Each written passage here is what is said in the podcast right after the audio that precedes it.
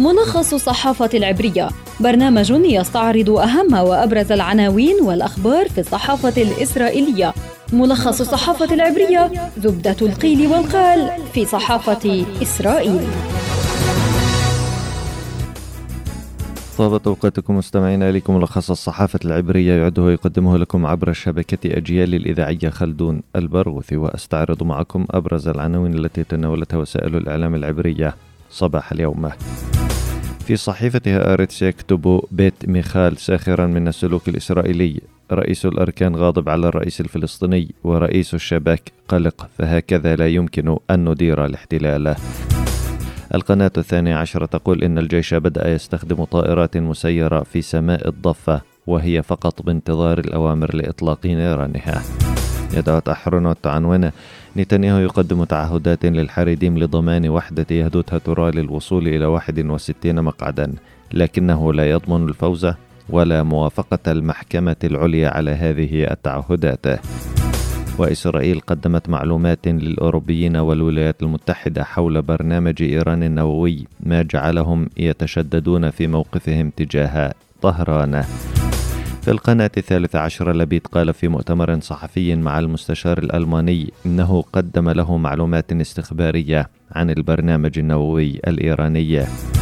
عن ذلك تنقل إسرائيل اليوم عن وزير الخارجية الأمريكي أنتوني بلينكين قوله إن الاتفاق مع إيران لا يبدو واردا في المستقبل القريب. والصهيونية الدينية ستطلب منع القائمة العربية الموحدة من الترشح في الانتخابات. صحيفة معاريف تعنون. ألمانيا ستشتري من إسرائيل أسلحة بينها منظومة حتس المضادة للصواريخ بقيمة تصل إلى مليارين ونصف المليار يورو. وفي موقع والله الشرطة الإسرائيلية ستقلص استجابتها لشكاوى السرقة بسبب النقص في عناصر الشرطة. هاجم كاتب في صحيفة هآرتس المطالب الإسرائيلية للسلطة الفلسطينية بضرورة العمل في الضفة ضد المقاتلين الفلسطينيين خاصة في جنين ونابلس. وقال بيت ميخال إن رئيس الأركان الإسرائيلي غاضب من الرئيس الفلسطيني فيما يشعر قائد الشباك بالقلق لأن الانقسام في إسرائيل ينعكس سلبا على الأوضاع في الضفة. ويشجع الفلسطينيين على تنفيذ عمليات ضد إسرائيل. وأضاف ميخال أن إسرائيل وعبر ممارساتها وعبر الناطقين باسمها هي التي تقتل الفلسطينيين على أساس أن كل فلسطيني قتيل. هو فلسطيني مخرب. وإلا فلماذا تم إطلاق النار عليه؟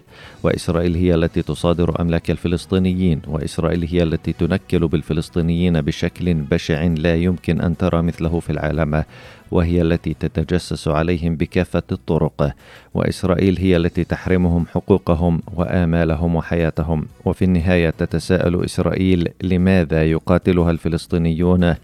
ويضيف الكاتب في صحيفة هآرتس بيت ميخال أن مطالبة إسرائيل الفلسطينيين أن يقوموا بدور الاحتلال يعني أن إسرائيل فقدت عقلها والوقاحة والغطرسة تخرج من كل مسامات جلدها السميكة ذكرت القناة الثانية عشر أن جيش الاحتلال شرع عمليا باستخدام الطائرات دون طيار المسلحة في أجواء الضفة. وذكرت القناة أن هذه الطائرات المسيرة والمسلحة كانت في سماء جنين ونابلس خلال الاقتحامات الأخيرة لكن لم يتم إطلاق النار منها على الفلسطينيين وسيجري ذلك عند اللزوم تقول القناة الثانية عشرة العبرية.